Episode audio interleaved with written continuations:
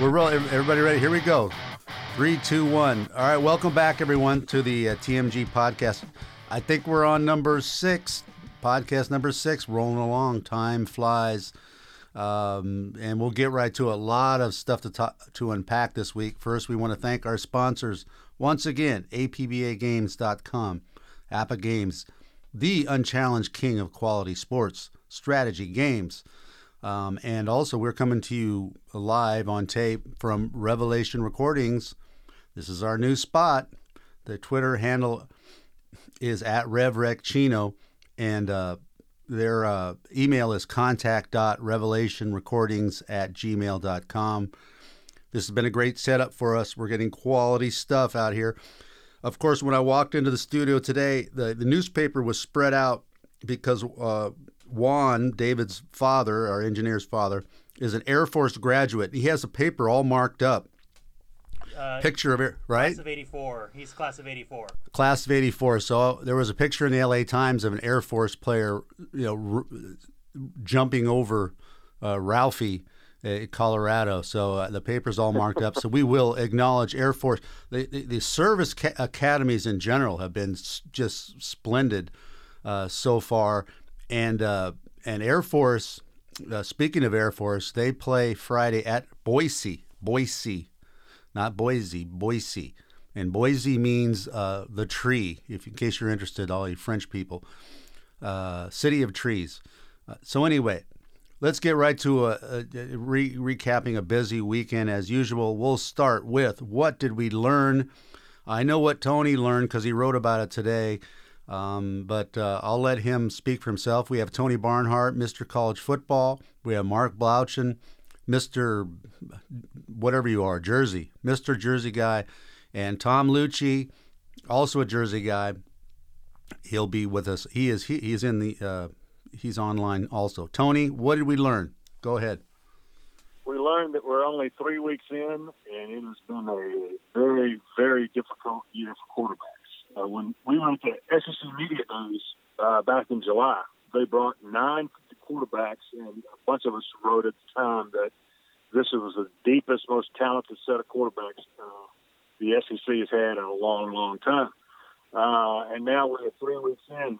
Four are missing in action because of injury, and one is in bench. So five different starting quarterbacks in this league did not finish their games uh, in the last two weeks, and it was. Uh, uh, and the, the dearth we talked so talked about this the lack of backup quarterbacks around college football has been a problem, and it's been a problem for a bunch of these teams. But the, the latest and one of the worst, of course, was Saturday night when Felipe Franks uh, just suffered a horrific ankle injury. Right. Ankle injury. He, he's lost for the season. So it's been a tough, tough year already for SEC quarterbacks. Yeah, no kidding. Um, Mark Blaudschun, uh, what what did you learn over this weekend? Well, I learned one, a couple of things. Never, ever trust Boston College as a favorite in anything. uh, you know, and two, the ACC is god awful this year. They are, they are beyond. They are Pac-12 bad, is what they are. They're what? Wait a minute. Wait a minute. what, what, I re- just did that to get you going. They, now they're they're they're, they're uh, American Athletic Conference bad. American the AAC might be better than, than the than the ACC other than Clemson. Does the does the AAC, the AAC have six teams ranked in the AP top twenty five? The, the Pac-12 does, but go ahead. Right.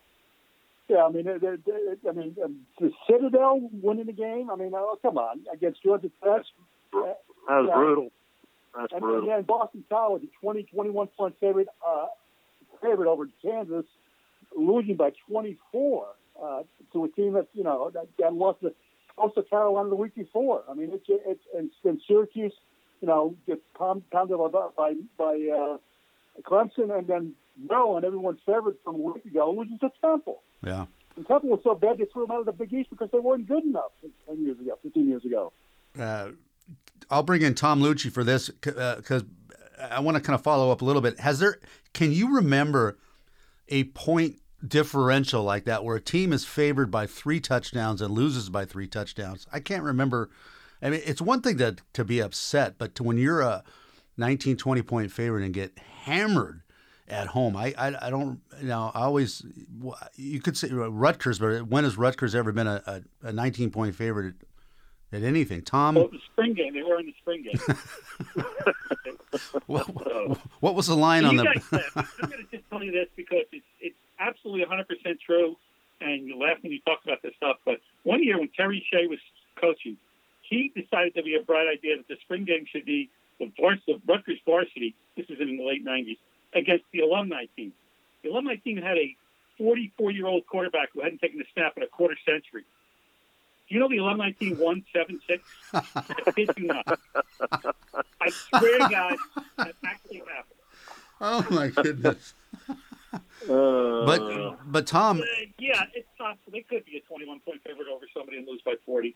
I, I'd have to research that, too, but I don't know off the top of my head. pretty pretty unusual though. I mean uh, that that kind of and you could see it. It was almost like when when BC scored on that quarterback.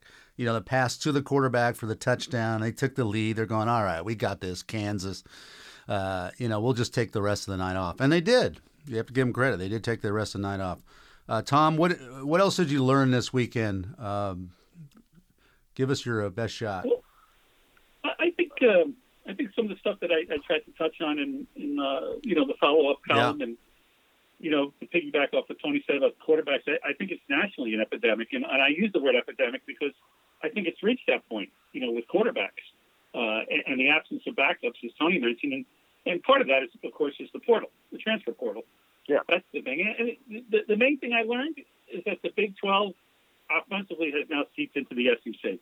Yeah. I, I, I was, you know, I was talking to Blau about this. I am absolutely amazed when I look back at those numbers that Alabama in an SEC game on the road passed for 455 yards or whatever the number was and rushed for 76. And if you look at LSU's game too, granted the opponent wasn't that good, but the ratio was four to one pass yardage to rush yardage Yeah. what we're seeing here is the evolution, in part because of quality quarterbacks, obviously, but the evolution of offenses in the SEC. Yeah. Yeah.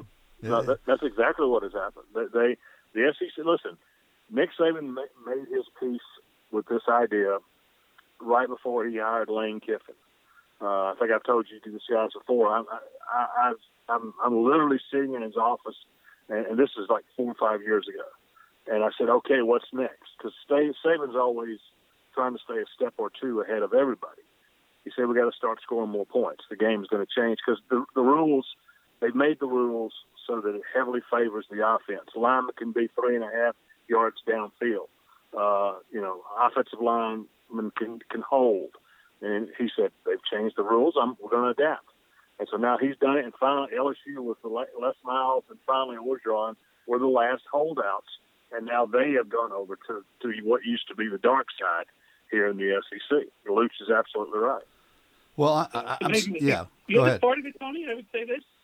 Just again, based on one game, but Alabama's defense so far has been a little too Big 12 like for me.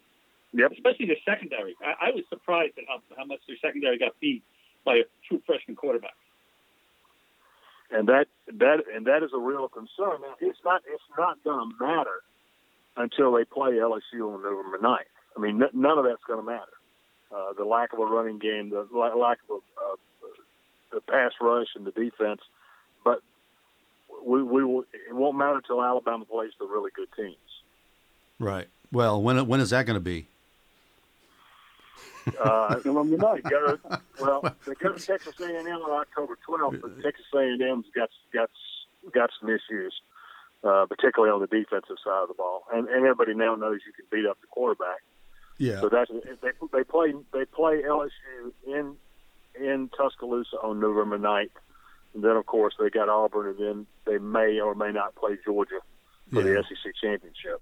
and I don't I don't want to be crass about this, but I mean, Tony, you mentioned the, all the quarterback injuries, but other than Florida, I mean, that was a key injury to a, a top uh, ten school.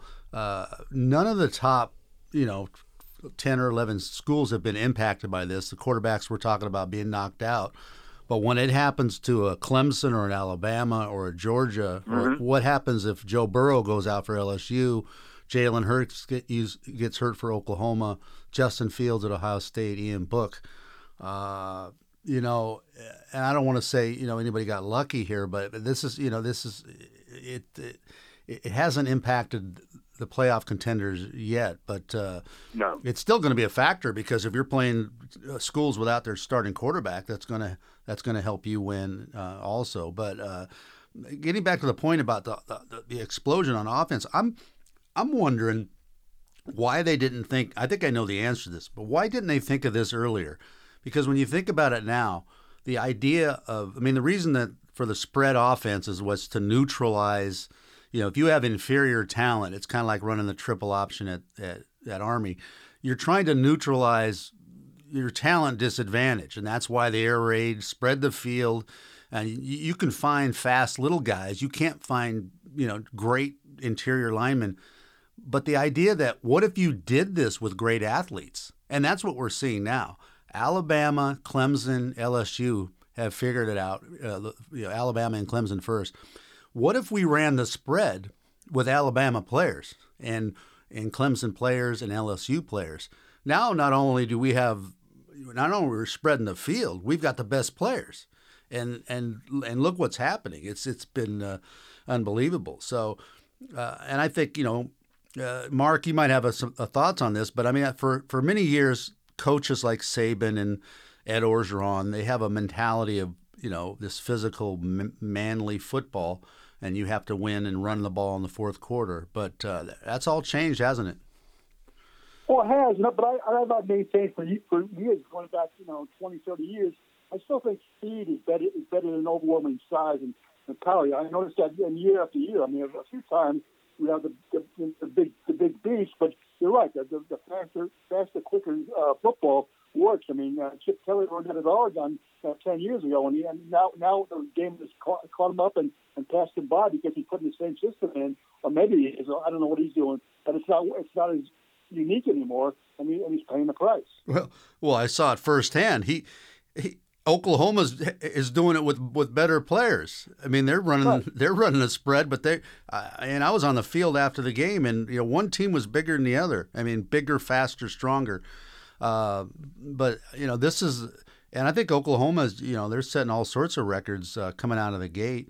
Um, but uh, Tom, I want to get back because you wrote you wrote about this, and I don't want to forget about it. You had a, a interesting item in your column about uh, the ACC and Clemson and all that, and now you kind of Right. postulated because the ACC looks so bad. Can Clemson? We all assume Clemson could lose a game and, and still get to the playoff, but uh, you you kind of brought up the you know what if Clemson lost in the ACC? Could they survive a, a defeat like that? And maybe you can expand on that a little bit. Yeah, no, I'm just, I don't know. I was kind of speculating. I was, you know, kind of throwing it out there just to, you know, to, to kind of gauge it myself and, and, you know, to see if there's any reaction to it. But, you know, we've emphasized the, the, uh, the ACC is just maybe historically bad this year. And they're so much better, Clemson and everybody else.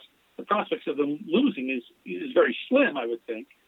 But if they do lose one of these games, like one of these inexplicable, inexplicable games, uh, like a Syracuse, although Syracuse was a 10 win team, I guess, when they lost them. But if they lost one of these other games, Yeah. I don't know. I don't know. I mean, we saw Pittsburgh look terrible against Penn State. Virginia Tech had a rally to beat Furman. We talked about the other two games.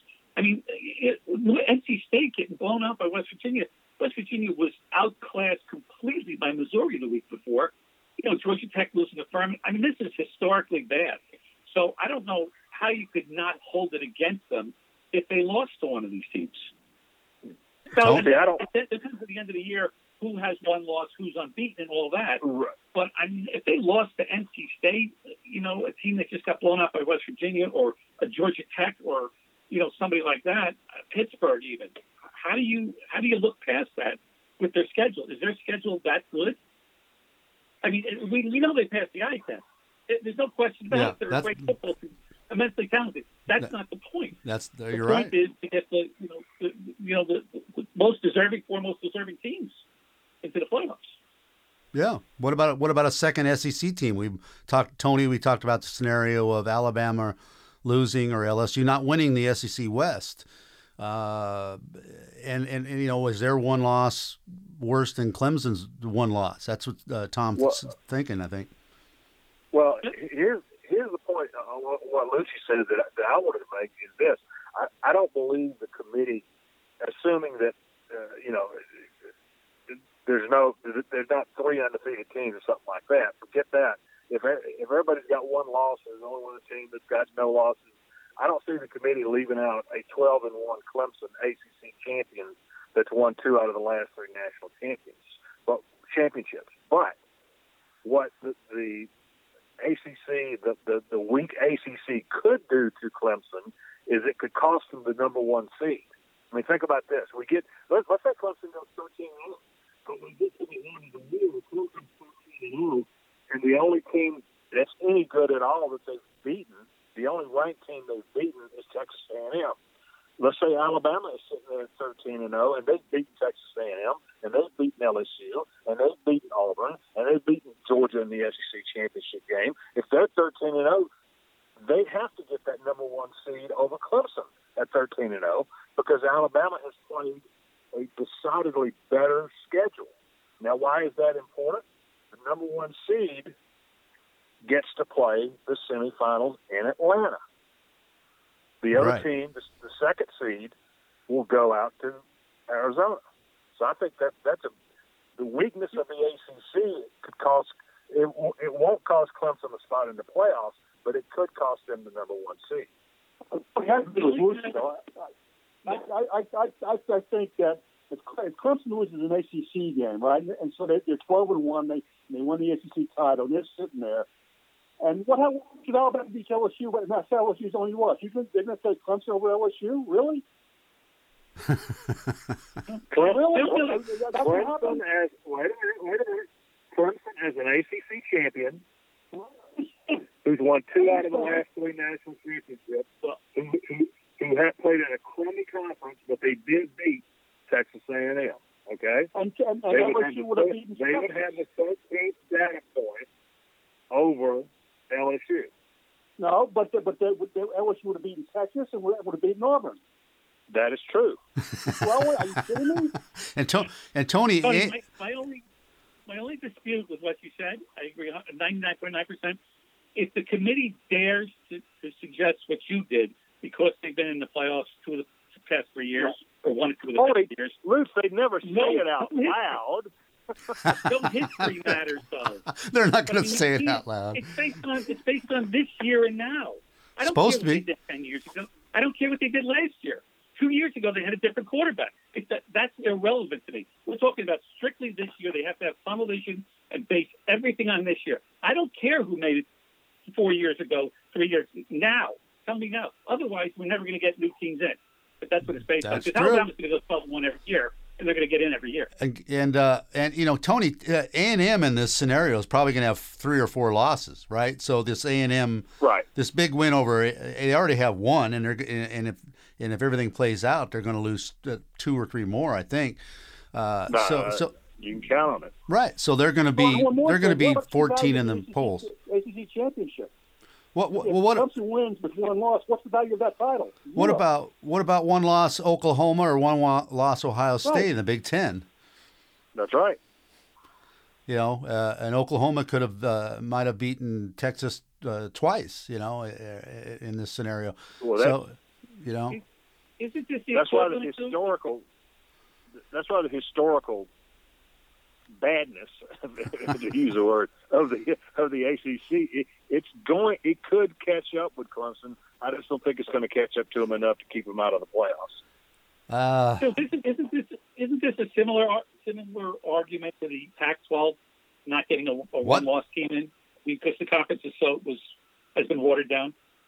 Yeah, It's kind Yeah. of the same thing, isn't it? yeah, I think so. Yeah. But uh, you get back, you, you know, t- Tom, you're on it. It's the eyeball test, and Clemson. Eh, we all know Clemson is great, but it should be based on what they've done this year. I, I agree, but you can't. You can't, you know, eliminate that from your mind. You're going, well, that, you know, re- this really is the best team, but I, you know, but they're not, you know, they just Well, lost it, they- whatever. So, they're not going to lose. So you can put them in now, okay? Because they're not going Right. to lose I don't think so. Yeah, I don't think so. for all the reasons we just mentioned. Because they don't play anybody that's any good. They agree with that. Yeah. Right. They rem- they remind me of fun to speculate about anyway for uh, for a day. they remind me of uh, you know uh, UNLV when uh, you know when they used, when they won the national title and they went to all those Final Fours out of the big my Big West conference with you know Cal State, Fullerton, and Long Beach and and Fresno and uh, you know they so dominated a, a weak conference. But uh, yeah, we, we you know it, it, I don't think it's going to matter. Let's get back to uh, uh, Tony. What was the best thing you saw this weekend? And uh, you know there's probably several choices, but the best thing you saw. Uh, the best thing I saw was Kentucky having a 21 to six lead on Florida. They knocked the quarterback out, and the, a quarterback by the name of Kyle Trask, who wasn't even the starting quarterback on his high school team, came to Florida because they offered him a scholarship because some coach saw him on a film and said, "Hey, this other guy's pretty pretty smart." He he did not win the job over Felipe Franks, but decided to stay in school and work on his master's degree. And everybody told him to go into the portal, and he didn't. And then all of a sudden, he's out there with the game on the line Saturday night, and they score 19 straight points and win win the game. And now he's the starting quarterback for the University of Florida. Yep. Uh, Mark, what's what's the best thing you saw this weekend? I know you know your, your options are limited because you saw. I know you They- saw they Boston are College. limited, But, but I'll, I'll tell you, and, and what's what it's going to be proven out over the next several weeks. Uh, Virginia is a pretty gritty team, and, and what what they've done. I mean, I, I know they beat a bad Florida State team at home, but they came back a couple of times, and and and, and they they have the attitude that they're going to win. Um, and it was, it was, you know, and they, they won in the last couple of minutes by coming back from behind against, like I said, a, a, a, bad Florida State team. But they they might have something going on. Bronco Mendenhall has done a, a good job of re- of building a program back up to where um, it, it used to be, you know, and I, I think that's the best thing I saw in terms of the ACC. I mean, but after, other than that, mean, Florida's win was was impressive coming back and with a with second string quarterback. And that was impressive. Um, Wha- uh, that what- was about it. does Clemson does does Virginia play Clemson or is that, is that a mess? That's that's a crossover game. You don't play. They'll play Clemson in, in the ACC uh, title game in Charlotte if they get that far. Well, I, I don't understand the ACC. So Virginia is not playing they- Clemson, They, they, but- they have they, they have each team has one permanent crossover game, right? and then they mix and match. So they play six. They play six uh, um, teams in their in their own in their own division.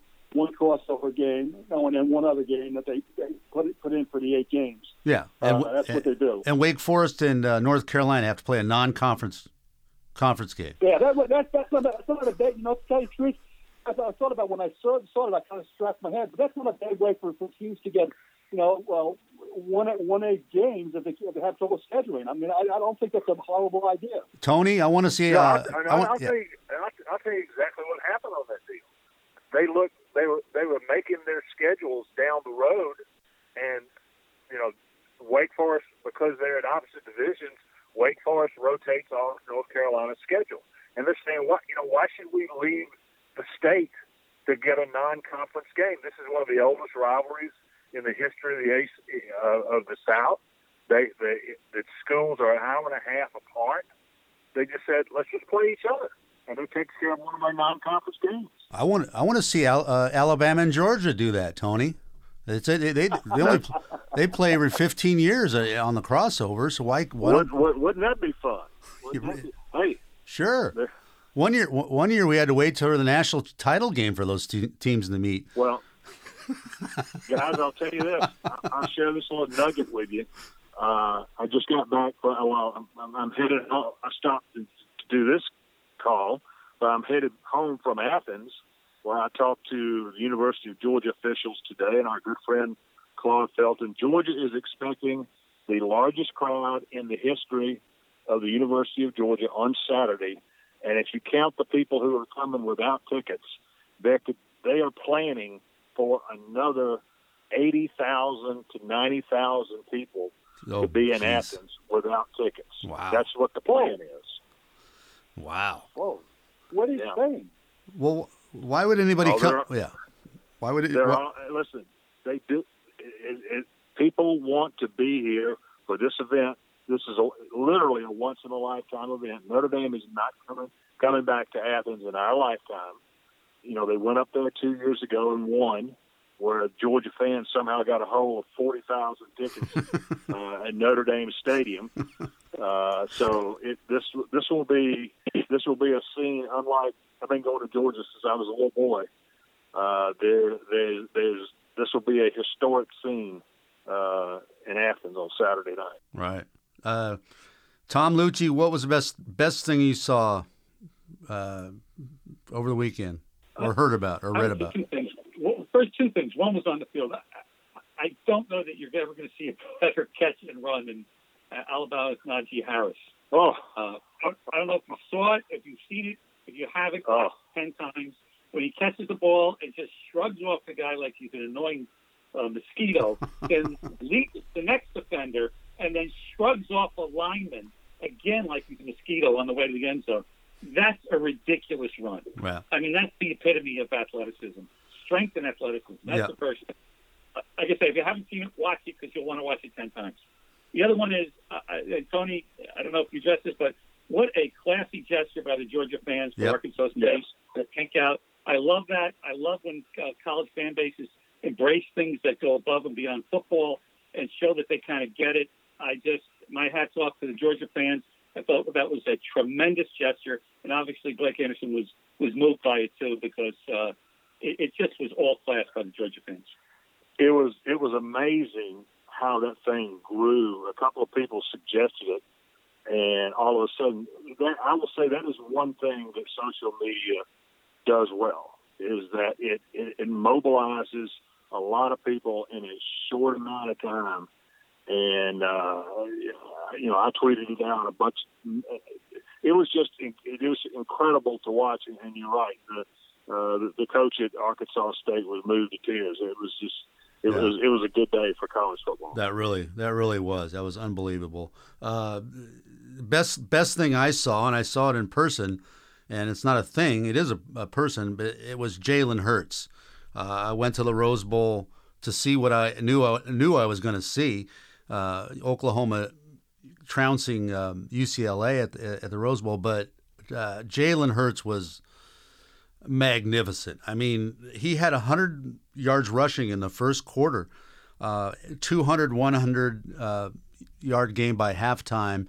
And uh, I didn't realize, Tony, uh, you know, being down on the field after the game, uh, boy, he's a big kid. He's big because he, he, he's so he's so athletic, and you know, you kind of you don't realize how how big he is. But what I, I went to his press conference. Uh, you want to talk about a, a, chip, a chip on your his shoulder. Uh, he is just you can see that he's uh, he he has something to prove, uh, Yep. and and he's doing it. And, and we're I know we're only three you know three weekends in, but has there been a better player? Uh, you know, you could, I guess you could say Tua or somebody else, but uh, it's hard to argue there's been a better better player after three weeks than J- J- Jalen Hurts. Tony, uh, if you want to, I, gi- I give I give Lincoln Riley a lot of credit. I think we all wondered how Lincoln Riley was going to take that skill set and make it effective within the scope of his offense. And Yeah. now we know. Uh, we know exactly. He knew exactly what he was doing. And look, think about Jalen Hurts' career at Alabama. As, as a true freshman, he scores what looks like is going to be, or certainly has a chance to be, the winning touchdown in the national championship game against Clemson. It ran off like a 25 yard run with about a couple minutes left. Of course, Clemson comes back and wins the game. All right. And then his sophomore year, he gets banged up and he isn't moving the ball. He, he's, he takes Alabama to the national championship game and then struggles to move the ball. And at halftime, they go with Tua Tagovailoa, right. who ends up throwing the winning touchdown and ends up being the starting quarterback. All right. So the, his third year at Alabama, they get to the SEC championship game. Tua gets banged up, uh, and Jalen Hurts comes off the bench and wins the SEC championship game. So in three years, he had played in two national championship games, almost won one of them, won an SEC championship, and now he's now he's not the starting quarterback at Alabama. So wherever he went, he was going to have something to prove. He said, "Look, hey, I've had a pretty good career. I'm like what? I'm 26 and two. I'm I'm 29 and two as a starting quarterback Yeah. in my life, and that's that ain't bad. Yeah, and you know he, he he we were there. He did win the national championship for Alabama. He led the team down the field right against Clemson, and had uh, Clemson not come back and Hunter Renfrow made that play in the last play, Jalen Hurts would have been a national champ. You know he, he so there's nothing he could have done to prevent what happened at the end of that game. Uh, so, but you could just you can you could see it. You could it's in his attitude and his demeanor, and he's basically saying, "I haven't done anything yet," and he's really just really just brushing off any sort of praise. It's like you know I've I've, I've been praised before, and I've, been, I've I've seen where that's that's gotten me. But it'll be interesting to watch. Um, uh, we'll, we'll get you know we'll get into worse things I saw. I can tell you the worst worst thing I saw this weekend again was the officiating, uh, and particularly in the, you know, the Pac-12 once again. Uh, I don't know if you if you guys saw this, but the Pac-12 had to apologize again last night for blowing the end of the the, the, the Pac-12's biggest win was Arizona State winning at Michigan State. Um, and they should have Arizona State should have been called for a leaping penalty at the end of, uh, of a missed field goal. Um, once again, and, and then Tony, uh, the North Carolina uh, should have got. Uh, is, am I reading this right? They should have got one second on the clock. Yes, there was there was one second left. As soon as, soon as the North Carolina play, first of all, the North Carolina player should have stepped out of bounds earlier. but as soon as he steps out, Mack Brown holds up one finger and says, "There's one second left." And every time the TV guys replayed it, there was one second left. The officials had run out the tunnel, hopped in the car, and were gone. Okay, so so the, the ACC the ACC has to apologize for not managing the end of that game correctly. There should have been one second left. Well, Tony, we know Matt Mack Brown got that one second at Texas. You know, he didn't, he didn't get in North Carolina. There's no doubt. oh, oh, dude, by the way, by the way, that, that, that, that Michigan State Arizona State game, I am. I stayed at home Saturday. I am watching that game uh, at my at my daughter's house, and I'm sitting with a former college football official, and as soon as that play at the end of the game, as soon as that kid missed the field goal, I said they missed the leap over the top. Yeah. I said they, they what? He said watch it again. The guy leaped left over the top. That's an automatic 15 yard penalty, and he was right. And so yeah. I would I would feel just- sorry for yeah I'd. I'd feel sorry for Michigan State except they had kicked the, the, the game time field goal but they had 12 men on the field so uh, there's no guarantee that uh, Michigan State would have gone on to, they, they weren't exactly crisp in the last minute of that Oh, game or oh, but uh, Oh, but here, still here's another thing. I talked to somebody about that play, and here's what I did not know: the guy responsible on your kick team for the number of guys on the field is the holder. Okay, the holder only has to count to nine. Once he gets to nine, he counts himself and he counts the kicker eleven. So he had he had ten guys in front of him and missed it. It's his job. To, one, two, three, four, five, six, seven, eight, nine. Count himself. Count the kicker. Got eleven. Let's go. right So but you know, and, and again, the Pac-12, uh, you know, they had a couple of really big marquee losses, for, uh, but uh, that was a signature win for them. They, then they end up with, I couldn't believe this. They had they have six teams ranked in the top 25 uh, for a league that's that's ridiculed. So I mean, so they, they actually have this, this positive moment. And then they all they have sort of have to give it all back Sunday night, and one of, I'm sure it's going to be a series of apologies on Sunday nights uh, for this season, but uh, they can't win for losing. But it's uh, it, it is amazing they can't even they can't take advantage of their advantages. Um, anything uh, anything else bothering anybody out there or, or, or ba- I what they've marked? one of the big, big, one of the big games probably shouldn't overlook. Michigan at Wisconsin. Oh yeah, Oh, yeah. We'll, big we'll game coming up this week. yeah we'll get we'll get to that. How are we doing on time, David? Where are we at? Uh, we're about uh, we're about 34, 35 minutes in. Okay, yeah, that's geez, time flies. Uh, so yeah, we'll let's we'll get into the, uh, the the upcoming games. I did want to mention before we move on, uh, UCLA and Stanford. you know, I, I could I could not imagine before the start of the season that these two teams, the last two weeks, they've given up 151 points in their last two games. For uh, and Stanford was uh, I don't know what's going on with them, but uh, I thought I'd throw that in. Um, and let's get to some games. Uh, Tony, you sort of covered Notre Dame at Georgia. Is there anything else we're missing other than the uh, the obvious? Uh, I don't know why all these people are storming into a game where one team's favored by 14. I mean, what's the what's the appeal? It should be- It's going to be a hell of a tailgate. It's all about the tailgate, Randy. right. It's all about the, well, no, the, the the game to keep you on in the SEC is is Auburn at Texas A&M. Okay, uh, Auburn's gotten off to a decent start. Their their young quarterback is sort of up and down. Got one of the best defenses in the country, uh, and they're going to get better. But they're going to Texas A&M. That that's one to keep your eye on. You know, Florida, Tennessee. It used to be appointment TV, and it's not anymore. But Yeah. it may be an interesting, maybe an interesting game. Uh, we'll um, Tony? We'll. But th- those those are the two ones I've got my eye on. No, Tony, you're missing one, and I, this is a, this is an intriguing game to me. Cal at Ole Miss.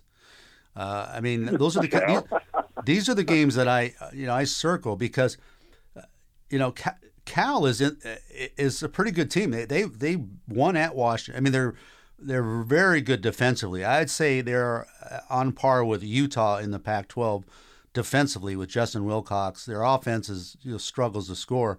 But uh, could Ole Miss? Uh, where I saw Ole Miss lose uh, to Memphis, how how, how would a Cal loss in, in Oxford go down, or is that just do they expect it now? I don't know. I'm sure Ole Miss expects their fans expect them to beat Cal because after all, Cal was in Pac-12. but uh, not, that, that's just that's just the way they look at it. Okay, but the fact of the matter is, is uh, the Ole Miss defense is, is is pretty bad. They've gotten a little bit better under Mike MacIntyre. The offense they they've had a tough time figuring out what they want to be. Uh, Rich Rodriguez is, is working that. I it, it's not going to surprise me at all if Cal wins that game. Yeah. Uh, Tom Luicci, you mentioned Michigan at Wisconsin. Uh, I think we're kind of, I was sort of, I, I know I have. I've, I've sort of been sleeping on Wisconsin. I didn't know that they were going to, I didn't know what to make of them this year, but they, they, they certainly look better than Michigan. And I, I, do you think, do you expect Michigan to lose that, that game? I, I, well, Wisconsin, you know, again, you have to see who they play, but they haven't given up the points this year. That's correct. Uh, I think there's only two teams in the country, so uh, yeah, and, and uh, I don't know. Based on what we've seen, the early returns on Michigan, they don't they need to step it up a little bit. I mean, you can't. If the, if the last memory is that Army game, I'm sitting there thinking, uh, I don't know if they're ready to go into Wisconsin with this team. You know, with Jonathan Taylor, who I don't know. I don't either. I Uh, don't. one, other, one other one, uh, not cross conference game. yeah. I, just because I'm an old time guy, SMU at TCU. SMU Oh, 3 wow. First time since I think '84, and we know what happened back then, right, Blau? Oh yeah. Payroll you couldn't uh, payroll you couldn't keep. Yeah. The payroll. Yeah. We, yeah, Yeah. that's right. Ron Meyer, uh, yeah. Yep. Um, Um, so I think that could be a little bit, little intriguing. I don't know how good SMU is, and I, I think we've seen a little uh, TCU start to get a little better and better in their two games. But uh, that might be an interesting game because of the old grudge match and rivalry and you know, being so close. Very, yeah. uh, Mark Blaudschun, I'm going to give you this one. The screaming BC Eagles at Rutgers. it's easy. Game of the That's week. Game of the week. Absolutely, and, and, and in a totally negative way because in the first year it's being played at SHI, you know, Technology Stadium at Rutgers, and you make what you want of that. But BC now has a, has a chance to go back to back, losing Kansas and Rutgers, and I think that's harder to do than beating Clemson, beating Clemson and Alabama back to back. I think losing to those two teams back to back weeks is more difficult than ever. And and I think I think if BC is two and two after after uh, that happens, then Stephen Bowser better start worrying about another job because I mean it can go south real quickly for for BC. And the other game Mark, I'm when you- looking at when you is read it- FIU. You read this game of the week. You say W E A K. Week. Yeah. It could be. Game of the week. What's your Uh, What's your other game, Blau? Yeah, the other game is, is out by you. It's Friday night. I mean, USC is now in trouble. If, if, if, if they lose to, to Utah, I mean, we could be looking, you know, it, it could go south for USC really quick, like you pointed out. Oh, it's going south. Um, the, the the fallout of the the fallout from the uh, the BYU loss has has already been and Graham Harrell, who was uh, looks so good as an offensive coordinator. Uh, after the BYU game, he he got out. He was on the next flight out. He was not available for comment. There was a big rift about whether who was actually calling the plays in overtime. Sure looked like Clay Helton was calling them and not Graham Harrell. Uh, but uh, yeah, plus we, we did you know we didn't get to this last week because it had, hadn't happened yet. But Lynn Swann is out as AD. Uh, they're looking for a new AD. Um, it was just it was funny because Oklahoma wasn't in town. Joe Castiglione, one of the great ads in the country, spoke at the the uh, quarterbacks club in Pasadena, and, and, just it was just the, the timing of it all. And I, I saw Joe Saturday and was you know was trying to I was giving him real estate tips about L.A. and you know not to worry about the ca- the gas prices and all that. So he just kind of rolled his eyes. I don't see him taking that job, but the next AD at USC is going to hire the next coach. Uh, and if Bob Stoops is really interested in this job, and I think that he might be, uh, you know, he may say, "I'm not going without Joe." And I don't, I don't know why anybody would leave Oklahoma at this point, but uh, just a lot of, lot of fun stuff out there to, to uh, con- contemplate. Um, that's about it for the Pac-12. UCLA uh, at Washington State. I mean, UCLA is just you know dreadful. Colorado, Arizona State, and uh, you know Oregon at Stanford. Uh, looked like a good game a couple weeks ago. Oregon has always struggled against Stanford, and uh, they are at Stanford now. Uh, I don't, you know, I don't see that as a as a big game. Before we get out of here, real quick, the ESPN 150 greatest teams were announced last week. We didn't get to that either. I'm wondering if anybody has a thought on. Uh, I'll just read you the top five. Uh, and I didn't I didn't really see a lot of 1971 Nebraska. I know they were great. Number uh, 71 Nebraska is the number one team of all time according to ESPN. Uh, number two, 2004 USC. Number three, 1972 USC.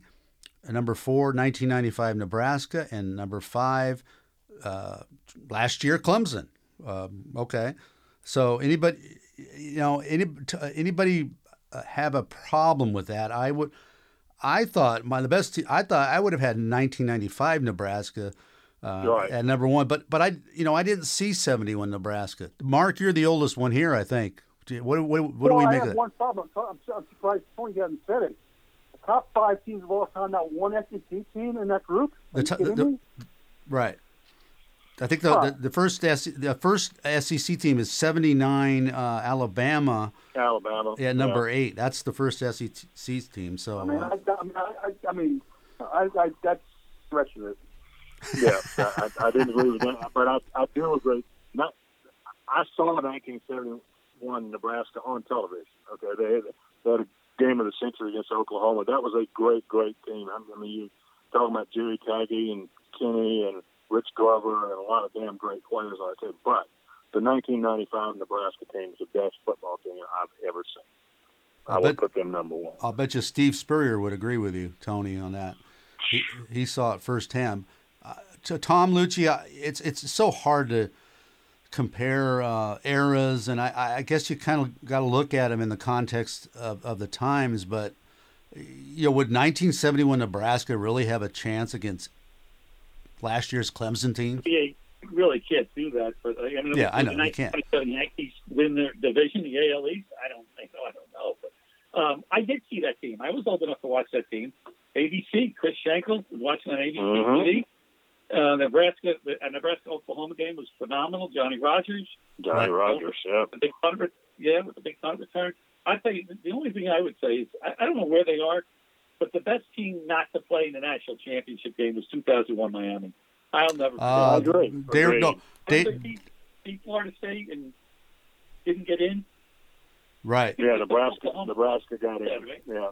Yeah. Well, yep. the next year's team, Tom, uh, did that did that did win the championship and routed Nebraska uh, in the Rose Bowl. They they finished number seven, so that kind of gives you an idea where maybe the team before that, had they got they gotten the chance to play in that game and won it, I would imagine they would have been they would have been in the top ten all time. I think because I covered so many of those Miami games during that era, I, I'm a little partial to them because I really thought they were talented. Yeah. I mean, they, they just ooze talent. Right. Those teams. So um, that would be me. I'd have one of those Miami teams probably up a little higher. Um, you know, that that would be probably my only beat. But that 71 Nebraska team, for as long as I was growing up, was regarded as the best team of all time. So, Well, you know, I guess I guess to that point, I know we've had 50 years since then, but and there's been a lot of good teams. But uh, you know, based Well- on their era and what they accomplished, Yeah. yeah. Well, out, out here, it was, it was actually the team the next year, 72 USC. Uh, You know, a lot of people out west, and they finished number three all time. Uh, you know, a lot of people thought that, that they were the greatest team um, for a long time. But you know, it's it's it's fun to argue and discuss. But Right. uh, I didn't see many big. Well, other than I guess the Big Ten can take credit for Nebraska now. I'm sure they'll they'll put out a press release on that. Uh, the Big Ten team finishes number one all time, but I didn't see many Michigans and Ohio States in the certainly not in the top ten. Anyway, good stuff. Uh, I think we're done. Uh, thank you, Tom. Thank you, Mark. Thank you, Tony, uh, for another great week of discussion. And I think we are done. And adios. Till next week. See you next week. One more, take care. Bye.